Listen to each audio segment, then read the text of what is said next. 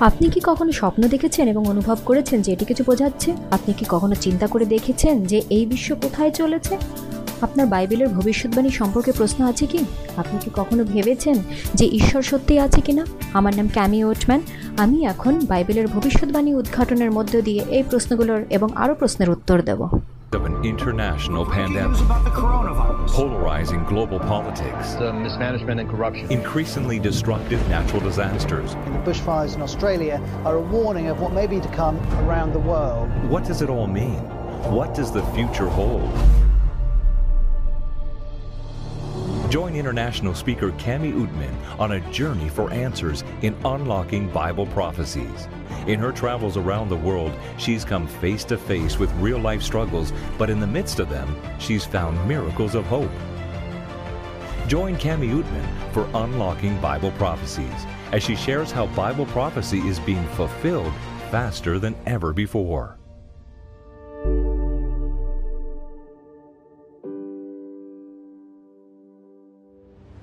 Greetings, friends. My name is Dr. Dwayne McKee, President of Adventist World Radio. We've been broadcasting for 50 years on about a thousand radio stations around the world internationally in 130 different languages. It's exciting as we see what is happening in today's world. And actually, we're starting to do something different just on YouTube, just for you. Cami Utman, our Vice President, who's done about 350 meetings herself, is going to bring to us unlocking Bible prophecies for these last days. This is such an exciting, thrilling series of meetings. You won't want to miss a one as she takes the Bible and unlocks the prophecies to bring us right to the day we're living in just before Jesus comes back. Don't miss a one. বাইবেলের ভবিষ্যৎবাণী উদ্ঘাটনে আমন্ত্রণ জানাই। আমার নাম ক্যামি উটম্যান আমি Adventist বিশ্ব রেডিওর একজন ভাইস প্রেসিডেন্ট এবং আমার কাজের অপরিহার্য অংশ হলো অলৌকিক ঘটনা লিপিবদ্ধ করা। এর জন্য বিশ্বের প্রত্যন্ত অঞ্চলে আমাকে ভ্রমণ করতে হয়। সেসব অলৌকিক ঘটনার চলচ্চিত্র তৈরি করার জন্য যা যিশু বাঁচানোর সাক্ষ্য দেয় এবং যেমন কি উত্তর কোরিয়ার সীমান্ত এলাকায় ফিলিপিন্সের বিদ্রোহী সন্ত্রাসবাদী দলের সাথে মুখোমুখি হওয়া এবং জাম্বিয়াতে যেসব বন্দিরা আছে, যারা মৃত্যুর জন্য দাঁড়িয়ে আছে, তাদের সাথে দেখা করা। এবং সৃষ্টিকর্তা পূর্বাভাস দিয়েছে যে তিনি আমাদের দিনে আশ্চর্যজনক কাজ করবেন। আর এই ধরনের গল্প আপনাদের সাথে ভাগ করে নেওয়ার জন্য আমি অপেক্ষা করছি। আমাদের এই চোদ্দ দিনের একসাথে যে আমরা কাটাবো সেই সময়টায় বাইবেলের থেকে কিছু উপাদান আমি ব্যক্তিগতভাবে যে আমার কাছে অস অসাধারণ লাগে তা আপনাদের সাথে সামনে তুলে ধরবো এবং এই ধরনের তথ্য আমার জীবনকে গভীরভাবে পরিবর্তন করেছে। জাগতিক অনুসরণ থেকে স্বর্গীয় সাধনার দিকে। সৃষ্টিকর্তা আমাকে তার কথা আপনাদের সাথে ভাগ করে নেওয়ার কথা বলেছেন এবং বাইবেলে আমি বিশ্বাস করি এবং ঈশ্বরের ভবিষ্যৎবাণী সত্য। এখানেই আমরা একসাথে শুরু করব। এখন আপনাদের যদি কোনো মনে প্রশ্ন থাকে, তাহলে আপনারা যে কোনো সময় ভিডিওর নিচে যে লিঙ্ক আছে, সেটাতে ক্লিক করতে পারেন।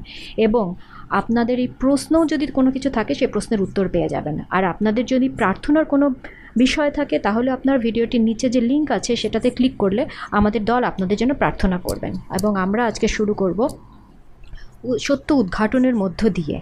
এবং বাইবেলের ভবিষ্যৎ মানে সত্য নাকি কল্পনা, সেটা জানার মাধ্যমে। এবং এই বাইবেলের ভবিষ্যৎবাণী উদ্ঘাটনের চাবি হলো আমাদের বাইবেল থেকে দেখি যে এখানে কি বলে। আর যদি বাইবেল এটা থাকে, তাহলেই এটা আমি বিশ্বাস করি এবং যদি এটা বাইবেলে না থাকে, তাহলে আমি এটা বিশ্বাস করি না। এই সেমিনার থেকে আমি কি পাবো? এটা কেন আমার জন্য দরকার? এবং বাইবেলের এই তথ্যগুলি আপনাদের জীবনের মানে বলে দেয় এবং এই বিশ্বের যে অবস্থা আমরা দেখি, এখন সে সম্বন্ধে বলে দেবে। পৃথিবীর সময়সীমা সম্পর্কে বাইবেল আমাদের তথ্য দেয়। কীভাবে পৃথিবী শুরু হয়েছে থেকে পৃথিবী কীভাবে শেষ হবে? মানুষকে সতর্ক করা দরকার পৃথিবীর চূড়ান্ত পরিণামের বিষয়ে। আমাদের অবশ্যই শয়তানের ফাঁদের বিষয়ে সতর্ক থাকতে হবে যাতে সে আমাদের প্রতারণা বা বিভ্রান্ত না করতে পারে। বাইবেলে যা ঈশ্বরের সত্য প্রকাশিত হয়েছে তার থেকে। ঈশ্বর আর সত্যানের মাঝে যে যুদ্ধ চলছে, আমাদের সেটা বুঝতে হবে, কারণ উভয়ই আমাদের একাগ্র একাগ্রচিত্তের প্রার্থনা খুঁজছে। এখন পৃথিবীতে সব রকমের অনিশ্চয়তার মাঝে আমরা কোথায় সত্যের সন্ধানে যেতে পারি? ঈশ্বরের পুত্র যিশু বাইবেলে তার বাক্যের মাধ্যমে আমাদের আগে থেকেই সতর্ক করেছেন। এবং আমাদের কি জানা থাকা দরকার তা বলেছেন। এখানে প্রত্যেকটা বিষয়ে আমরা বাইবেল থেকে আমাদের আরও জ্ঞানকে প্রকাশিত, প্রসারিত করতে পারব। একটা অধ্যায়ও দেখতে ভুলবেন না যেন। এই বিষয়গুলো আমাদের সামনে যিশুর সত্যিকারের চিত্রকে তুলে ধরে এবং তার শিক্ষা সম্বন্ধে আমাদের তার দেখায় যে তার রাস্তা আমরা কীভাবে অনুসরণ করতে পারি। এই সিরিজের পরে আপনারা জানতে পারবেন বাইবেলের থেকে সব প্রশ্নের উত্তর যেমন কি প্রকাশিত বাক্যের তেরো অধ্যায়ে আছে, সেই পশু কে? পশুর চিহ্ন কি? ছশো ছেষট্টি সত্যিই কি আছে বাইবেলে? জীবন্ত ঈশ্বরের মোহর সম্পর্কে সৃষ্টিকর্তা কীভাবে বর্ণনা করেছেন? এবং বাবিলন কিসের প্রতিনিধিত্ব করে? মানুষ যখন মারা যায়, তখন কি হয়? এ সম্পর্কে বাইবেল কি বলে? এবং আপনি কি জানেন যে ঈশ্বর তার অবশিষ্ট লোকেদের বৈশিষ্ট্য বর্ণনা করেছেন প্রকাশিত বাক্যের মধ্যে? এবং প্রকাশিত বাক্যে সহস্রা সহস্রাব্দ সম্পর্কে কি বলে? আপনি কি জানেন যে সহস্রাব্দে আপনি কোথায় থাকবেন? সে বিষয়ে আপনি বেছে নিতে পারেন? যদি ঈশ্বর প্রেমময় হয়, তাহলে কি? উনি মানুষকে অনন্তকাল ধরে আগুনে জ্বলতে দেবেন? আমরা দেখব যে বাইবেলে নরক সম্পর্কে কি বলে। এটা একদম সম্পূর্ণ আলাদা যা মানুষ চিন্তা করে তার থেকে। যিশুর দ্বিতীয় আগমনের ব্যাপারে বাইবেল কি বর্ণনা করে? যিশু এই বিষয়ে খুবই নির্দিষ্ট যে আমরা যেন অনেক ভ্রষ্ট খ্রিস্ট দ্বারা প্রতারিত না হই। বাইবেল আমাদের চারপাশে যে অদৃশ্য যুদ্ধ চলছে তার বিষয়ে অবিশ্বাস্য তথ্য দেয়। বন্ধুরা, আমার সাথে প্রার্থনা করুন। স্বর্গীয় পিতা বিশ্বব্রহ্মাণ্ডের রাজা, আমাদের হৃদয়ের রাজা, প্রভু, আমি প্রার্থনা করি আমার ভেতরের আমি সত্তাকে খালি করো আর পবিত্র আত্মা দিয়ে ভরিয়ে তোলো আমাকে। শুধু তোমার বাক্য দ্বারা আমার ঠোঁটকে অভিষিক্ত করো এবং আমাদের প্রত্যেককে পবিত্র স্বর্গদূত দ্বারা ঘিরে রাখো। এই রাতে যখন আমরা তোমার বাক্য পড়ব, সব সর্বশক্তিমান যিশুর নামে। আমেন। বন্ধুরা, তাহলে এই দৃশ্য অদৃশ্য যুদ্ধে আপনার জায়গা কোথায়? এই সংঘর্ষে? এই পৃথিবীতে? আজকে রাতের যে বিষয় ভবিষ্যৎবাণী, কীভাবে এতে আপনি নিজের জায়গা বুঝতে পারেন? আমরা সত্য উদ্ঘাটনের মাধ্যমে শুরু করব যে বাইবেলের ভবিষ্যৎবাণী কি সত্যি হয়েছে? এবং আপনি কেন এই বিষয়ে চিন্তা করবেন, কারণ আপনার বয়স যাই হোক না কেন, আপনার লিঙ্গ যাই হোক, অথবা এই পৃথিবীতে আপনি যেখানেই বাস করুক না কেন, আপনি এই ভবিষ্যৎবাণীর একদম মধ্য জায়গাতে আছেন। এটা বিষয় নয় যে আপনি থাকতে চান কি না চান, কিন্তু আপনি আছেন। আসুন, আমরা দেখি কীভাবে আমরা এই দুর্দশার মধ্যে এলাম। আমাদের বিশ্ব, এই পৃথিবী মানব জাতি যাকে নিয়ে আঞ্চলিক লড়াই হয়েছে। শত্রুর অভিপ্রায় হলো মানবের হৃদয়, আপনার, আমার, তার নিজের বলে দাবি করা। ধর্মগ্রন্থে এই শত্রুকে শয়তান বলে, যে কিনা মানব জাতিকে তার দলে করার জন্য সব কিছু করবে। মিথ্যা কথা বলবে, চুরি করবে, মানুষকে ভুলিয়ে তার নিজের আয়ত্তে নিয়ে আসার চেষ্টা করবে। কিন্তু এটা কীভাবে হয়েছে? আগের কাহিনীটা আমরা যদি জেনে নিই, তাহলে কোনটা সত্য এবং কোনটা মিথ্যা আমাদের বুঝতে সুবিধা হবে। মহাকাব্যিক অনুপাতের এই স্বর্গদূতের গল্প সবাইকে বলার এবং বোঝার দরকার আছে। এটা মহাজাগতিক যুদ্ধ এবং মহাজাগতিক উদ্ধারের বিষয়। এটা শুরু হয়েছে বিশ্ব ব্রহ্মাণ্ডের একটা জায়গা, স্বর্গ থেকে, যেটা কিনা পিতা ঈশ্বরের গৃহ। আপনারা দেখছেন ঈশ্বর মানে হলো প্রেম। পুরো বাইবেল জুড়ে প্রেমের বিষয়ে লেখা আছে। আমরা ঈশ্বরের ভালোবাসা প্রদর্শনের প্রথম দিকের একটা জিনিস দেখি যে তিনি আমাদের সৃষ্টি করেছেন পছন্দের স্বাধীনতা দিয়ে।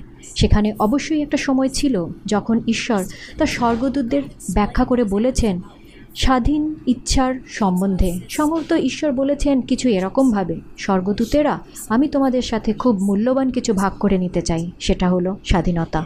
শুরুতে একটা জীবন তৈরির আগে আমাকে একটা সিদ্ধান্ত নিতে হয়েছিল যে আমি কি তোমাদের সিদ্ধা, স্বাধীনতা দেব অথবা তোমাদের ইচ্ছাকে আমার আয়ত্তে রাখব? যদি আমি তোমাদের ইচ্ছাকে আমার আয়ত্তে রাখি, তবে তোমাদের বাধ্যতার বিষয়ে তোমার, আমার কোনো সন্দেহ থাকবে না। কিন্তু তাতে মহামূল্যবান যে উপহার, স্বাধীন ইচ্ছা আমি তোমাদের দিতে পারি, সেটা তোমাদের থেকে নিয়ে নেওয়া হবে। এর বদলে যে মহামূল্যবান উপহার যা তোমরা আমাকে দিতে পারো, স্বতঃস্ফূর্ত ভালোবাসা এবং আমি এর থেকে বঞ্চিত হতাম। তাই আমি তোমাদের স্বাধীনতা দিয়েছি, পছন্দের স্বাধীনতা। তাও আমি ঝুঁকি নিয়েছি তোমাদের ভালোবাসা পাওয়ার জন্য। বন্ধুরা, আপনারা সবাই জানেন যে কিছু ভয়ানক ভুল হয়েছে। এক উঁচু পদের স্বর্গদূত নাম লুসিফার অন্যান্য স্বর্গদূতদের মধ্যে সমস্যা তৈরি করার জন্য পিতা ঈশ্বরের পাশে তার যে বদ পদ ছিল, তা ত্যাগ করেছেন। লুসিফার তার উচ্চ পদ, প্রতিভা আর সৌন্দর্যতার জন্য মনে মনে নিজেকে বিরাট কিছু ভেবে নিয়েছিল। তার হৃদয় গর্ব হতে থাকে এবং সে ঈর্ষান্বিত হয়ে পড়ে ঈশ্বরের প্রতি। সে ঈশ্বর হতে চায়। ঈশ্বরের দাস নয়। আর আসুন, আমরা জিসাইও চোদ্দ অধ্যায় বারো থেকে চোদ্দ পদে আছে কি লেখা তাই দেখি। হে প্রভাতী তারা, উষানন্দন, তুমি তো স্বর্গভ্রষ্ট হইয়াছ। হে জাতিগণের নিপাতনকারী, তুমি ছিন্ন ও ভূপাতিত হইয়াছ। তুমি মনে মনে বলিয়াছিলে, আমি স্বর্গারোহণ করিব, ঈশ্বরের নক্ষত্রগণের ঊর্ধ্বে আমার সিংহাসন উন্নত করিব। সমাগম পর্বতে উত্তর দিকের প্রান্তে উপবিষ্ট হইব, আমি মেঘরূপ উচ্চস্থলীর উপরে উঠিব, আমি পরাৎপরের তুল্য হইব। শয়তান নিজে ঈশ্বরের জায়গা নেওয়ার আকাঙ্ক্ষা করছিল, সে ঈশ্বরকে তার সিংহাসন থেকে নামিয়ে পুরো ব্রহ্মাণ্ড শাসন করতে চেয়েছিল। সে ঈশ্বরকে শ্রদ্ধা করে, এমনটাই দেখাতো, কিন্তু সে তার আসল ইচ্ছাটা গোপন করেছিল। সে তার অন্যান্য স্বর্গদূতদের কাছে মিথ্যা কথা বলেছিল যে তাদের নিজেদের জ্ঞান তাদের জন্য অনেক। তারা কি করতে পারে বা না পারে তা জানার জন্য তাদের ঈশ্বরের নিয়মের দরকার নেই। লুসিফার যিশুকে প্রতিদ্বন্দ্বিতায় আহ্বান করল যে কিনা ঈশ্বরের পুত্র বিশ্ব ব্রহ্মাণ্ড যার নিয়ন্ত্রণে। লুসিফার তার সমকক্ষ হওয়ার চেষ্টা করেছিল। প্রকাশিত বাক্য বারোর সাত পদে, যা লেখা আছে, তার সারাংশ এই, স্বর্গে যুদ্ধ হয়েছিল, ঈশ্বরের তিন ভাগের এক ভাগ স্বর্গদূত শয়তানের দলে যোগ দিয়ে বিদ্রোহ করে হিংস্রভাবে লড়াই করে। এই যুদ্ধ মহাবিশ্ব জুড়ে ছড়িয়ে পড়ে এবং শেষে শয়তান ও তার দূতগণ স্বর্গ থেকে বিতাড়িত হলো। লুসিফার ও তার দূতগণ নিজেদের একটা ছোট্ট গ্রহের মধ্যে পেল, যার নাম পৃথিবী। শুরু থেকে ভালো আর খারাপের মধ্যে এই মহাযুদ্ধে ধর্মগ্রন্থ আমাদের একজন যোদ্ধার প্রতিশ্রুতি দিয়েছে। এই যোদ্ধার নাম হলো যিশু, ঈশ্বরের পুত্র। তিনি আমাদের এত ভালোবাসেন যে আগে থেকেই আমাদের বাঁচানোর পরিকল্পনা করেছেন। এখানে একটা বিষয় আদি পুস্তক থেকে প্রকাশিত বাক্যের মধ্যে আছে, যেখানে আমরা দেখতে পাই যে পৃথিবী এমন একটা বিতর্কিত অঞ্চল যেখানে ঈশ্বরও আমাদের চান এবং শয়তানও আমাদের চায়। আমাদের মানব জাতিকে বুঝতে হবে, অদেখা বাহিনীর এই উগ্রযুদ্ধ আমাদের এই গ্রহ পৃথিবীর ওপর দিয়ে চলছে। বন্ধুরা, এটা জন্ম কি মৃত্যুর একটা বিষয়? বাইবেলের সবচেয়ে প্রথম লাইনটা অঞ্চল নিয়ে বলা। আদিপুস্তক এক অধ্যায়ের এক পদে বলে, আদিতে ঈশ্বর আকাশমণ্ডল ও পৃথিবী সৃষ্টি করলেন। এটা দুটো ভিন্ন জায়গার সৃষ্টির কথা বলে। একটা আকাশমণ্ডল বা স্বর্গ এবং দ্বিতীয় পৃথিবী। আদিপুস্তক এক অধ্যায় ২৬ পদে ঈশ্বর বলেছেন, আমরা আমাদের সাদৃশ্যে মানুষ্য নির্মাণ করি, আর তারা আমাদের মতোই সমস্ত পৃথিবীকে কর্তৃত্ব করুক। কর্তৃত্ব করা মানে কি? এর মানে নিয়ন্ত্রণে রাখার শক্তি। নিয়মে রাখার অধিকার একটা জায়গা যেখানে একজন শাসক সেই অঞ্চলটার শাসনের দায়িত্বে থাকে।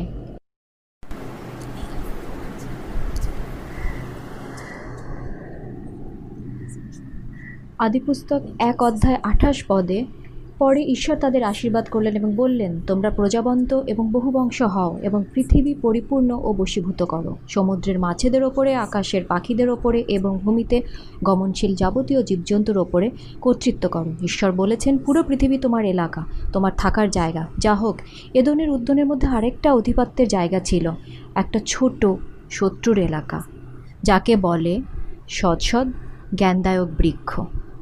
আদিপুস্তক দুই অধ্যায়, সতেরো পদে ঈশ্বর আমাদের সতর্ক করেছেন। সৎ সৎ, জ্ঞানদায়ক যে বৃক্ষ, তার ফল ভোজন করো না। কেননা, যেদিন তার ফল খাবে, সেদিন মরিবেই মরিবে। এই গাছ আদম এবং হবাকে মনে করিয়ে দিত যে তারা স্বইচ্ছা ঈশ্বরের বাধ্য থাকবে কি থাকবে না। সৎ সৎ, জ্ঞানদায়ক যে গাছ ছিল এতে শয়তান দিয়াবলের জন্য থাকার অধিকার ছিল। দিয়াবলের নিজের ইচ্ছা মতো যে কোনো জায়গায় ঘোরার অধিকার ছিল না। এই একটা গাছেই তার থাকার জায়গা ছিল, আর এখানে সে আস্তানা গেড়ে বসেছিল। অবশ্যই শয়তানের উদ্দেশ্য ছিল তার এলাকা আরও বাড়ানোর, তাই নয় কি? সে আশা করছিল যে আদম এবং হবা তার সেই জায়গার কাছে যাবে। ঈশ্বরের বিরুদ্ধে তার সরকারি ধারণা ছড়ানোর জন্য সে আগ্রহী ছিল। তাকে এজন্য ঈশ্বরের সত্য চরিত্রকে মিথ্যে করে দেখিয়ে মানুষের চিন্তাধারা বদলানোর দরকার হয়ে পড়েছিল। যেভাবে সে স্বর্গদূতদের সাথে করেছেন। বাইবেলের প্রথম দিকে আদিপুস্তকের এক, দুই এবং বিশেষভাবে তৃতীয় অধ্যায়ে আপনারা বুঝতে পারেন যেখা, সেখানে একটা দ্বন্দ্ব, বিতর্ক আছে। কিছু একটা ভুল আছে কোথাও। শয়তান ধূর্ত সাপের ছদ্মবেশ ধারণ করে এবং হবাকে তার নিজের সৌন্দর্য দিয়ে মুগ্ধ করে প্রতারণা করে। সে হবাকে লোভ দেখায়, আশ্চর্য ফলের কথা বলে যে ফল তাকে ঈশ্বর সমকক্ষ করতে পারে। লোভে পড়ে আদম হবাকে ঈশ্বর যে স্বইচ্ছা দিয়েছিলেন, কর্তৃত্ব দিয়েছিলেন পৃথিবীর ওপরে, সেটা তারা শয়তানকে দিয়ে দেয় না বুঝে। যদিও শয়তান তাদের স্বাধীন ইচ্ছাকে পুরোপুরি তার আয়ত্তে নিতে পারেনি। তাকে তার কথায় ভুলিয়ে ঈশ্বরের প্রতি আদম হবার চিন্তা বদলের জন্য শয়তান তাদের নিজের ইচ্ছাকে স্বইচ্ছাকে যাতে শয়তানের দিকে ঘোরাতে পারে তার চেষ্টা করছিল। শয়তান ঈশ্বরের চরিত্র নিয়ে প্রশ্ন তুলে যখন হবার মন বদলানোর চেষ্টা করে, সেভাবে সে জিতে গেছে। আদিতে শুরু থেকে শয়তান মানুষকে মিথ্যে কথা বলে তাদের মন ঈশ্বরের চরিত্র নিয়ে প্রশ্ন তৈরি করে। তার সবচেয়ে শক্তিশালী অস্ত্র হলো কি? চিন্তাধারা। জি স্কেল আঠাশ অধ্যায় ষোলো পদে, আমরা দেখি তোমার বাণিজ্য বহুল্যে তোমার অভ্যন্তর দৌরাত্মে পরিপূর্ণ হলো তুমি পাপ করিলে। আপনারা দেখছেন, শয়তান এখানে আসলে কোনো বাণিজ্য বা ব্যবসা করছিল না, কোনো জিনিসের কিন্তু চিন্তাধারার। সে একটা ভুল চিন্তাধারা হবার সামনে তুলে ধরেছিল যে হবা ঈশ্বরের মতো হতে পারে। শয়তানের ধারণা বেচছিল আর হবা সেটা কিনেছে। আদম এই চিন্তাধারার ব্যাপারে নিশ্চিত ছিল না, কিন্তু হবাকে ভালোবাসার বিষয়ে তিনি নিশ্চিত ছিলেন। দুর্ভাগ্যবশত সে হবাকে অনুসরণ করে ঈশ্বরকে ছেড়ে যায়। শাস্ত্রে আরও জায়গায় দেখা যায় যে পৃথিবী শত্রু শাসিত অঞ্চল। আমরা লুক চার ছয় পদে দেখি, শয়তান যিশুকে প্রান্তরে প্রলোভনের চেষ্টা করে আর বলে, আমি এই সবের কর্তৃত্ব এবং প্রতাপ তোমাকে দেব। কারণ এটা আমাকে দেয়া হয়েছে আর আমার যাকে ইচ্ছা তাকে দান করি। বাইবেলের এই বাক্যে পুরনো কোনো গল্পের থেকে পর্দা ওঠায়। শয়তানের কথায় বোঝা যায় যে আগে কিছু হয়েছে আর কেউ তাকে কর্তৃত্ব দিয়েছে। লক্ষ্য করবেন, যিশু কিন্তু বলে না যে শয়তান এই পৃথিবী তোমার নয়। যিশু বুঝতে পারেন যে আদম ও হবা তাদের ঈশ্বরের দত্ত যে অধিকার, এই পৃথিবীতে সেটা শয়তানকে দিয়ে দেয়। শয়তান এখন বলতেই পারে যে এই জায়গা তার অধিকারে। শাস্ত্রে দেখি যে যিশু এবং সাধু পৌল স্বীকার করে এখানে শত্রুর অধিকৃত জায়গার বিষয়ে। জন বারো অধ্যায় একতিরিশ পদে যিশু বলেন, এখন এ জগতের অধিপতি বাইরে নিক্ষিপ্ত হবে। তিনি এখানে এটা বোঝাতে চান যে খুব শীঘ্র আমরা শত্রুকে জয় করব। দ্বিতীয় করন্থীয় চার অধ্যায় চার পদে। পৌল শয়তানকে এই যুগের দেবতা বলেন, যে কিনা অবিশ্বাসীদের মনকে অন্ধ করেছে। এরপর আমরা ইফিসিও দুই অধ্যায় দুইয়ে দেখতে পাই, শয়তানকে আকাশের বাতাসের কর্তৃত্বাধিপতি বলা হয়েছে। তার মানে এই নয় যে সে ও অক্সিজেনের সরবরাহ নিয়ন্ত্রণ করে। এর মানে সে এই বিশ্বের নৈতিক আর সাংস্কৃতিক বিষয়ের অধিপতি। প্রথম জন পাঁচ অধ্যায় উনিশ পদে বলে, সমস্ত জগৎ সেই পাপাত্মার মধ্যে শুয়ে আছে। আপনারা কি দেখতে পাচ্ছেন? বাইবেল আমাদের কি ছবি দেখাতে চাইছে? আমাদের সংস্কৃতি জনপ্রিয় মতামত দ্বারা প্রভাবিত। সামাজিক প্রবণতা হলো মাংসের লালসা, চোখের লালসা এবং জীবনের অহংকার। এগুলো শয়তানের নীতি, ঈশ্বরের নয়, যে, যাতে এখন পুরো বিশ্বই চলছে। এখন এই অদৃশ্য যুদ্ধে একটা মজার ব্যাপার আছে। ইয়োবের এক অধ্যায়, এক পদে আমরা দেখতে পাই উস দেশে ইয়োব নামে এক ব্যক্তি ছিলেন। তিনি সিদ্ধ ও সরল, ঈশ্বর ভয়শীল ও কুক্রিয়া ত্যাগী ছিলেন। তারপরে দেখি ইয়োবের এক অধ্যায়, ছয় পদে, একদিন ঈশ্বরের পুত্ররা সদাপ্রভুর সামনে দাঁড়ানোর জন্য উপস্থিত হলো। তাদের মধ্যে শয়তানও ছিল। হুম, এই বাক্যটা আমাদের সংগঠনের কথা বলে। আমরা দেখতে পাই, সেখানে একটা সময় ছিল এবং একটা জায়গা ছিল এবং সদাপ্রভু একটা সভার আয়োজন করেন এবং ঈশ্বরের পুত্ররা তাদের জায়গার থেকে সেই সভায় যোগ দেওয়ার জন্য ভ্রমণ করে এবং এফিসিওতে পৌল ঈশ্বরের পুত্রদের স্বর্গীয় ব্রহ্মাণ্ডের নিয়মনীতির আধিকারিক বলেছেন। সুতরাং শয়তান অল সেখানে আসে সেই সভায় যোগ দেওয়ার জন্য। লক্ষ্য করবেন, ইয়বের একসাথে বলে, ঈশ্বর শয়তানকে জিজ্ঞেস করছেন, তুমি কোথার থেকে এসেছ? ঈশ্বর কিন্তু বলেননি, তুমি এখানে কি করছ? তিনি এটা বলেননি যে এখান থেকে বেরিয়ে যাও। ঈশ্বর শয়তানকে জিজ্ঞাসা করছে যে সে কোন উৎস থেকে এসেছে? এখানে থাকার তার কী অধিকার আছে? সে কাদের বর্ণনা করার জন্য এখানে এসেছে? কোন জায়গা থেকে সে এসেছে? ঈশ্বরের এখানে শয়তান খুব অহংকারের সাথে ঈশ্বরকে বলে, আমি পৃথিবীতে ইতস্তত ঘুরে বেড়াচ্ছিলাম। এখানে আপনারা দেখতে পাচ্ছেন যে শয়তান, এই গ্রহ পৃথিবীকে নিজের এলাকা বলে দাবি করছে। শয়তা বোঝাতে চাইছিল, অন্যরা যারা অন্য এলাকা নিয়ন্ত্রণ করে, তারা যদি এই সভায় আসতে পারে, তবে আমিও আসতে পারি, কারণ পৃথিবী আমার এলাকা, আমি এখান থেকে এসেছি। দেখুন আট পদে ঈশ্বর কীভাবে উত্তর দিচ্ছেন।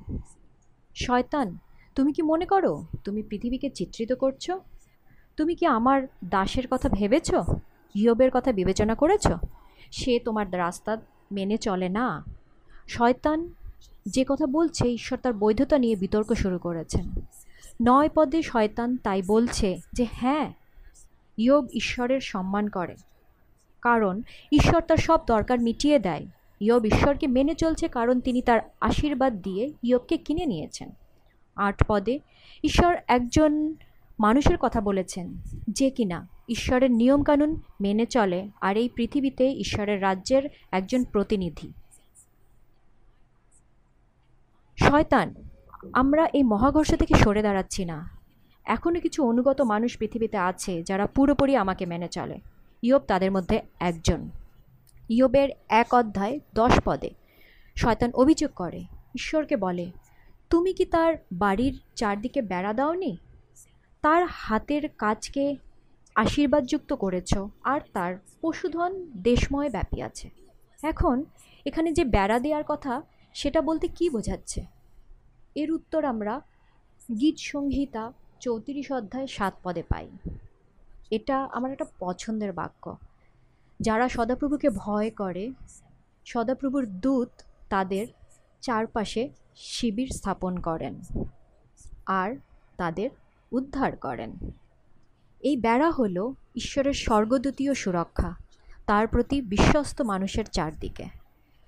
শয়তান ঈশ্বরের কাছে আবেদন করে যে ইয়বের চারপাশে যে বেড়া আছে, তুমি সেটা সরিয়ে দাও, তাহলে সে আর তোমার আরাধনা করবে না।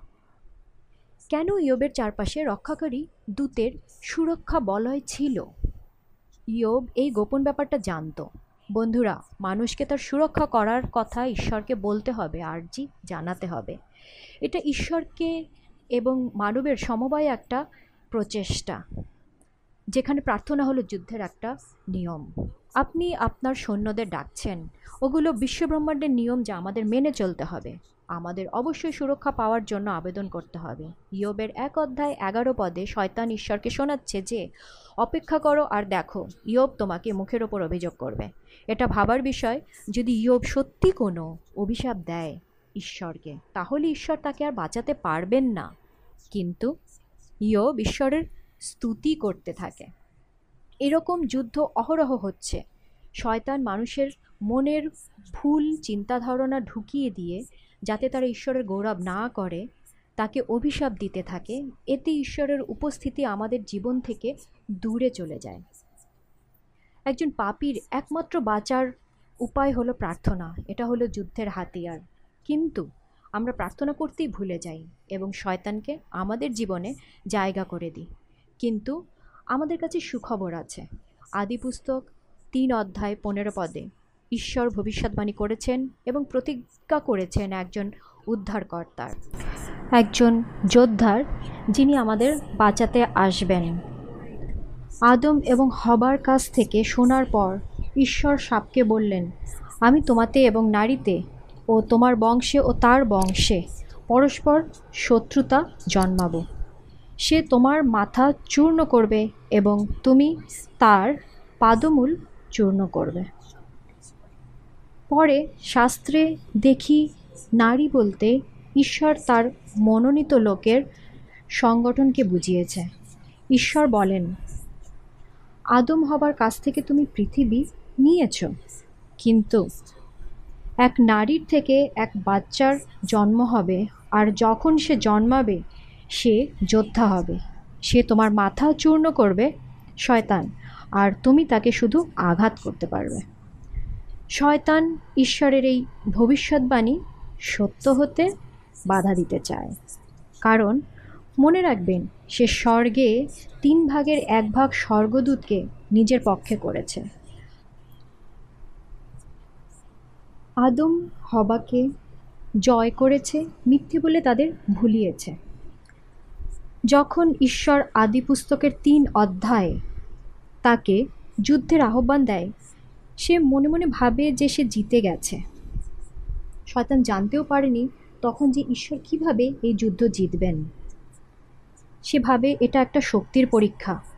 কিন্তু ঈশ্বর যেভাবে এই যুদ্ধ জিতবেন, তা তার পুরোপুরি আশাতীত ছিল। শয়তানকে তিনি কি বলেছেন? শুধু বলেছেন যে কেউ আসবে এবং তার মাথা ভাঙবে। কিন্তু ঈশ্বর বলেননি যে তিনি নিজে মানব শরীরে এই পৃথিবীতে আসবেন। প্রত্যেক মানুষের হৃদয়ে ভালো এবং খারাপের মধ্যে দ্বন্দ্ব চলে। তার মানে আমি এবং আপনি স্বীকার করি বা না করি, আমাদের মনে এই ধারণা মজবুত করা উচিত যে বাইবেল সত্য আমরা এতে বিশ্বাস করতে পারি।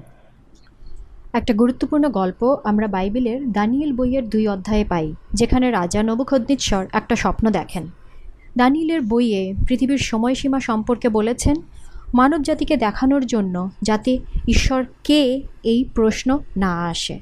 কারণ ঈশ্বর পরিষ্কারভাবে পৃথিবীর শেষের কথা বলেছেন পৃথিবীর শুরুতে। যিশাইও আটচল্লিশ অধ্যায় নয় দশ পদে নিজের সম্বন্ধে বলেন, আমি ঈশ্বর, আমার মতো কেউ নেই। এবং প্রথম থেকেই, আদি থেকেই, পরে কি হবে সেই সম্পর্কে আমি বলে দিচ্ছি। তিনি আমাদের কাছে প্রতিজ্ঞা করেছেন যে আমাদের পৃথিবীর শেষ পর্যন্ত আগে থেকেই বলে দেবেন কি হবে এখানে। আমাদের কোনো কিছু আগে থেকে চিন্তা করতে হবে না। যদিও ধানেলের বই হাজার হাজার বছর আগে লেখা হয় এটা আজকের বিশ্বের বিষয়ে গুরুত্বপূর্ণ তথ্য দেয়। ভাববাদী দানিয়েলকে ঈশ্বর অনেক তথ্য দেন পৃথিবীর ভাঙা গড়ার বিষয়ে, যা কিনা এই ভবিষ্যৎবাণীর মূল বক্তব্য, যেটা আমাদের এই দানিয়েল আর প্রকাশিত বাক্যে যে তথ্য দেয়া আছে, মহাসংঘর্ষ সম্বন্ধে, ভালো খারাপের মধ্যে যে দ্বন্দ্ব তার সম্বন্ধে, শয়তানের শক্তি, এই সব বিষয়ে। দানিয়েলের দুই অধ্যায় এসব জট খুলতে সাহায্য করে। আসুন আমরা খ্রিস্টের জন্মের ছশো বছর আগে চলে যাই, যখন বাবিলন নামে একটা সাম্রাজ্য ছিল পৃথিবীতে। ওখানে রাজার প্রাসাদ সোনায় মোড়ানো ছিল। রাতের বেলার সময় আর রাজা নবঘাতেশ্বর ঘুমোতে পারছিলেন না, শুধু এপাশ ওপাশ করছিলেন তার রাজকীয় বিছানায়। তিনি কোনো একটা স্বপ্ন দেখছিলেন। হঠাৎ তার ঘুম ভেঙে যায়। কিন্তু তিনি তার ঘুম ভাঙার পর স্বপ্নটা মনে করতে পারছিলেন না। তিনি এটা বুঝতে পারেন যে স্বপ্নটা অসাধারণ ছিল। আসলে এটা একটা ভবিষ্যৎবাণীমূলক স্বপ্ন ছিল। দানিলের দুই অধ্যায়ের এক পদে এই গল্পটা বলা হয়েছে।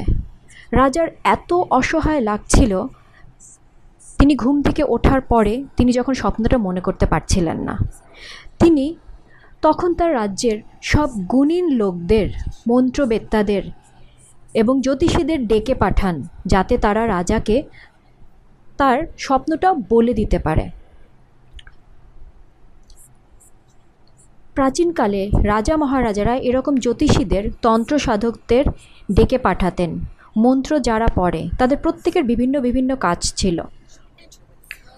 মন্ত্রমুগ্ধরা তাদের মন্ত্র পড়বে, জাদুকর তাদের গুপ্ত যোগাযোগ করবে। জ্যোতিষীরা আকাশের তারা দেখে বলে দিতে পারবে কি হবে।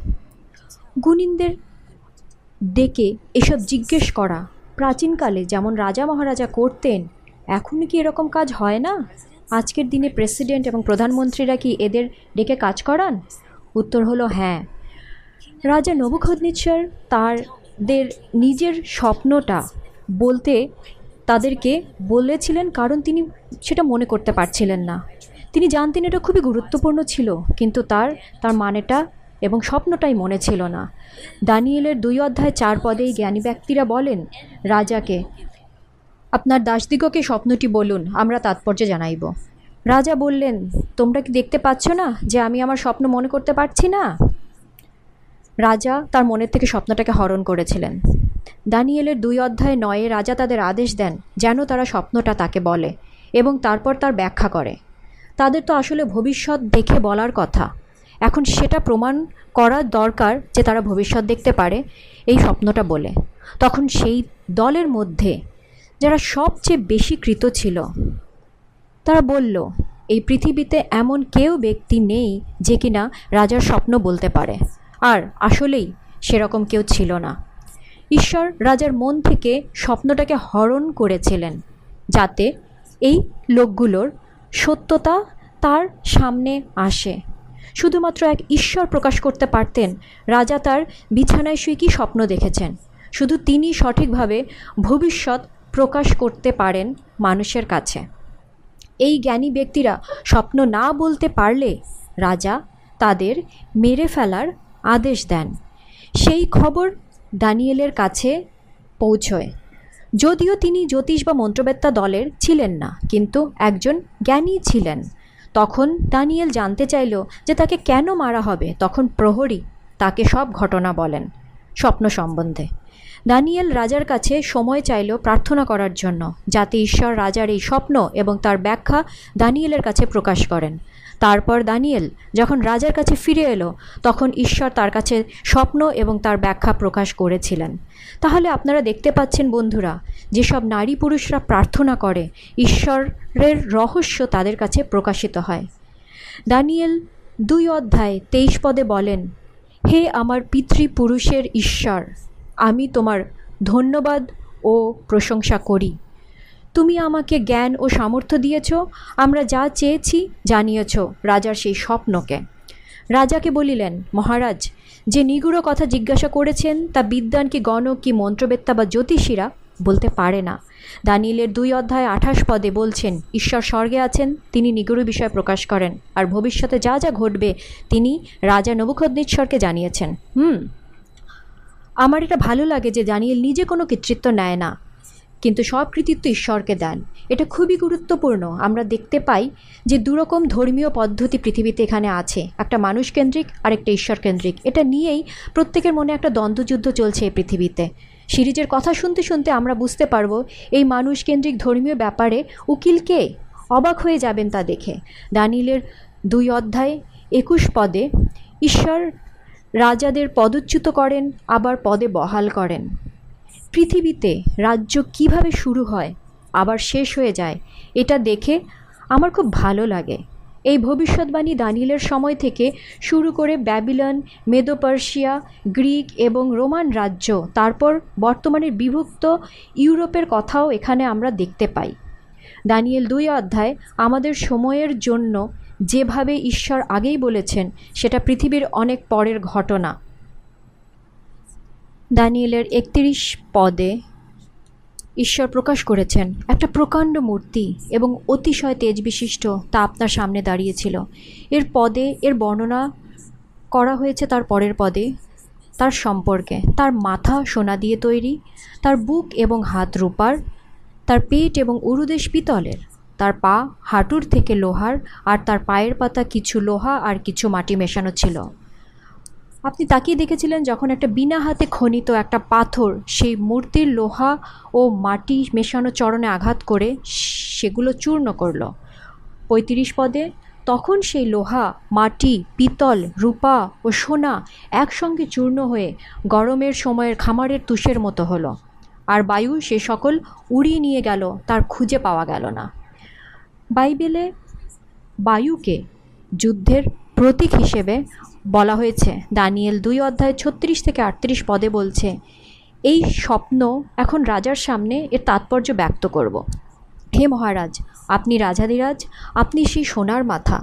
নবুখাদনেশ্বর রাজার সাম্রাজ্যই সোনার মাথা হিসেবে দেখানো হয়েছে। তার সাম্রাজ্য ছশো পাঁচ খ্রিস্টপূর্বাব্দ থেকে পাঁচশো উনচল্লিশ খ্রিস্টপূর্বাব্দ পর্যন্ত স্থায়ী ছিল। নবুখাদনেশ্বর এক সমৃদ্ধশালী সাম্রাজ্য স্থাপন করেছিলেন সারা বিশ্বে। সোনায় মোড়া ছিল তার সাম্রাজ্য। শুধুমাত্র এ একটা মন্দিরের আঠেরো টন সোনা দিয়ে যেটা কিনা ষোলো হাজার কেজি সোনা ব্যবহার করতে হয়েছিল সে মন্দির তৈরিতে। সে প্রাচীন সময়ে তিনি তার রানীর জন্য ঝুলন্ত বাগান তৈরি করে দিয়েছিলেন, যা কিনা এক আশ্চর্য বিষয় ছিল সেই সময়ে। এটা সত্যি যে সোনা মূল্যবান ধাতু। রূপো তার থেকে কম মূল্যবান, কিন্তু সোনার থেকে বেশি মজবুত। আপনারা দেখতে পান যে প্রত্যেকটা সাম্রাজ্য আগের সাম্রাজ্য থেকে শিক্ষা নিয়ে এগিয়ে গেছে। তারা আরও কঠোর হয়ে গেছে, কিন্তু পরিশোধিত কম।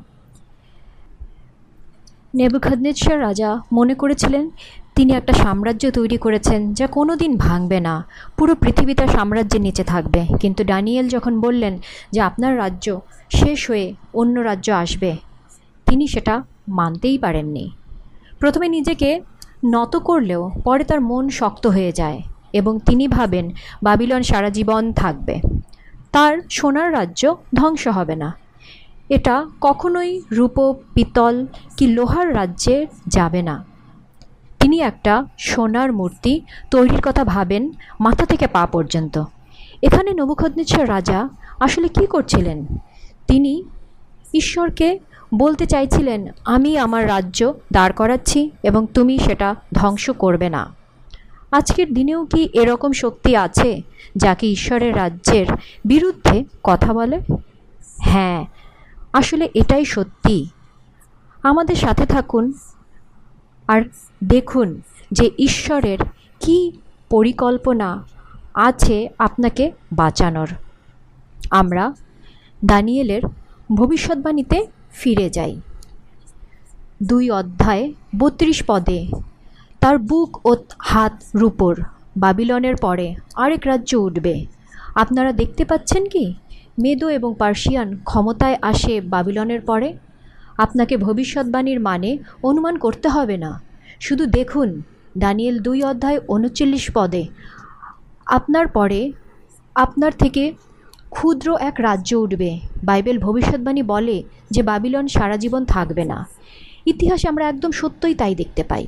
দানিয়েলের পাঁচ অধ্যায়ে রাজা নবুখদ্নিৎসরের নাতি রাজা বেলসৎসর নিজের হাজার মহৎ লোকেদের জন্য মহাভোজের প্রস্তুত করেন। তারা দ্রাক্ষারস পান করছিলেন, মধুর সুর বাজছিল সেখানে। মহৎ লোকেরা তাদের পত্নী আর উপপত্নীদের সাথে সেখানে ছিলেন। এসবের মধ্যে ঈশ্বর রাজার উৎসবে বাধা দিলেন। একটা হাত এসে লিখল, মিনে মিনে, এর মানে ঈশ্বর আপনার রাজ্যের গণনা করেছেন এবং তা শেষ করেছেন।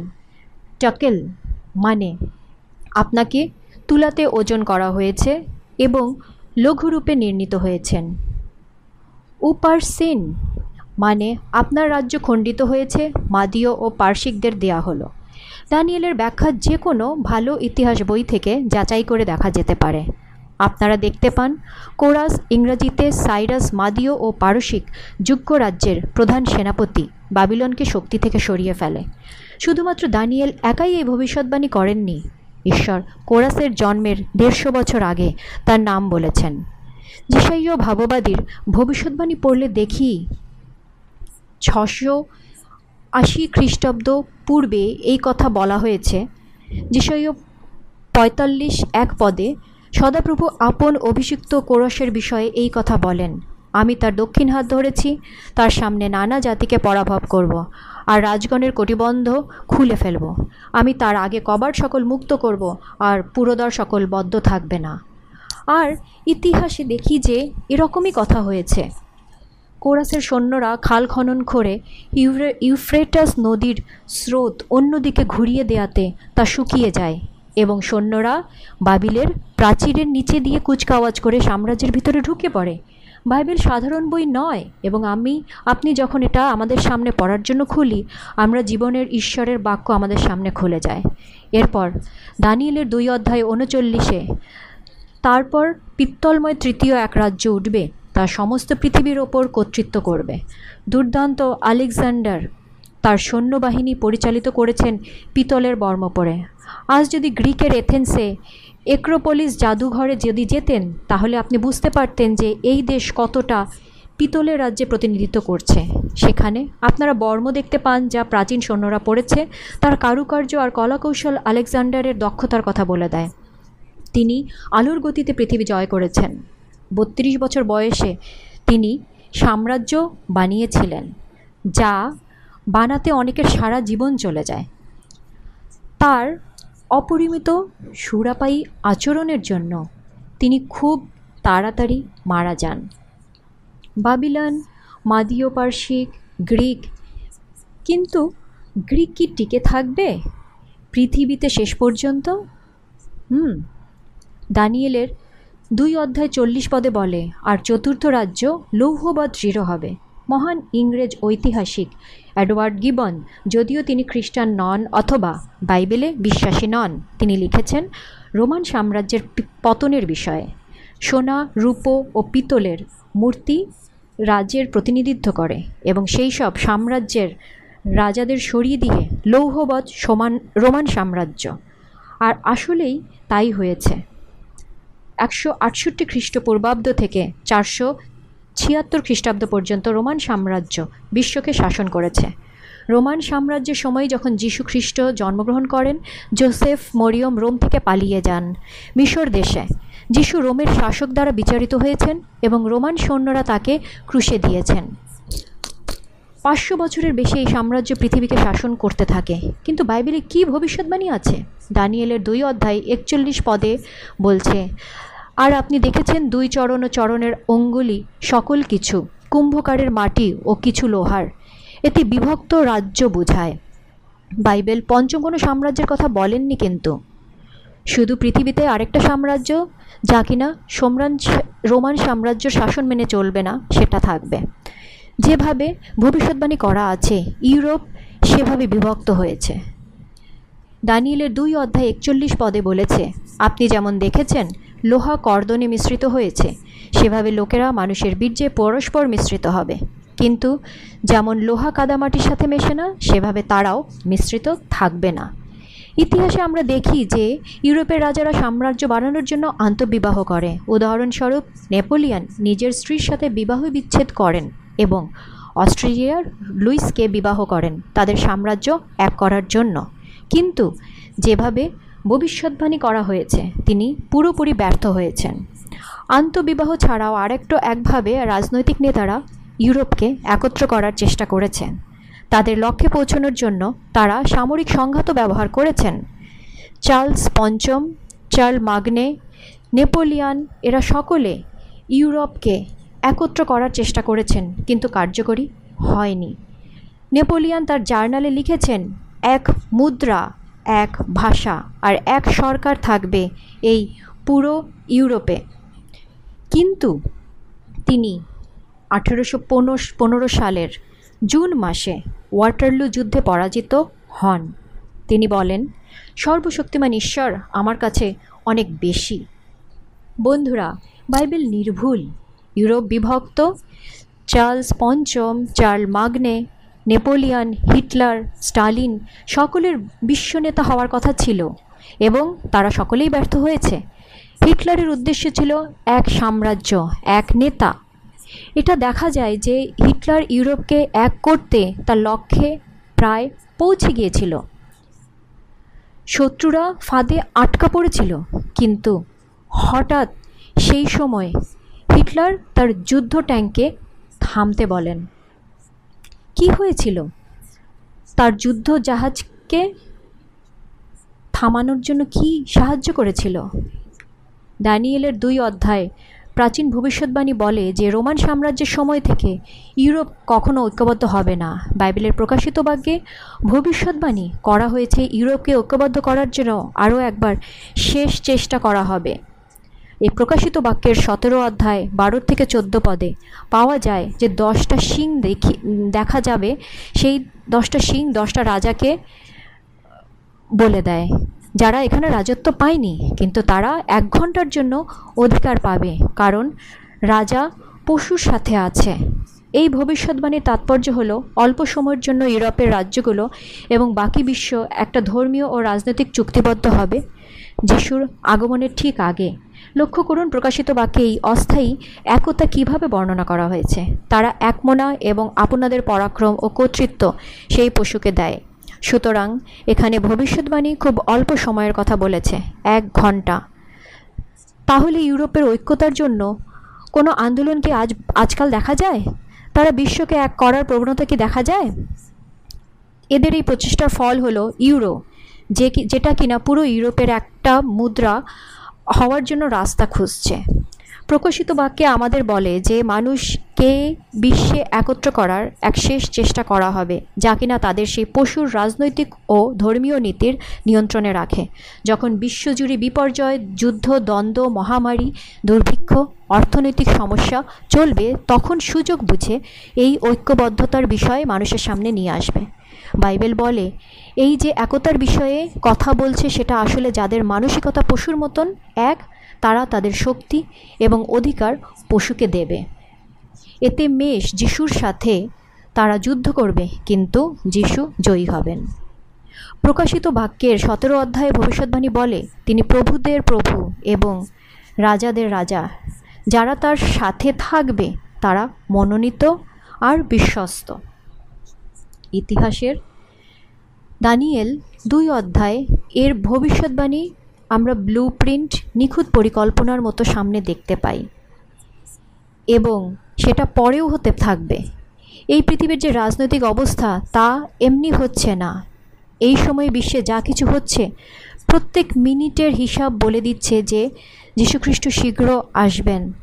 তার আগমন হলো একমাত্র আশা।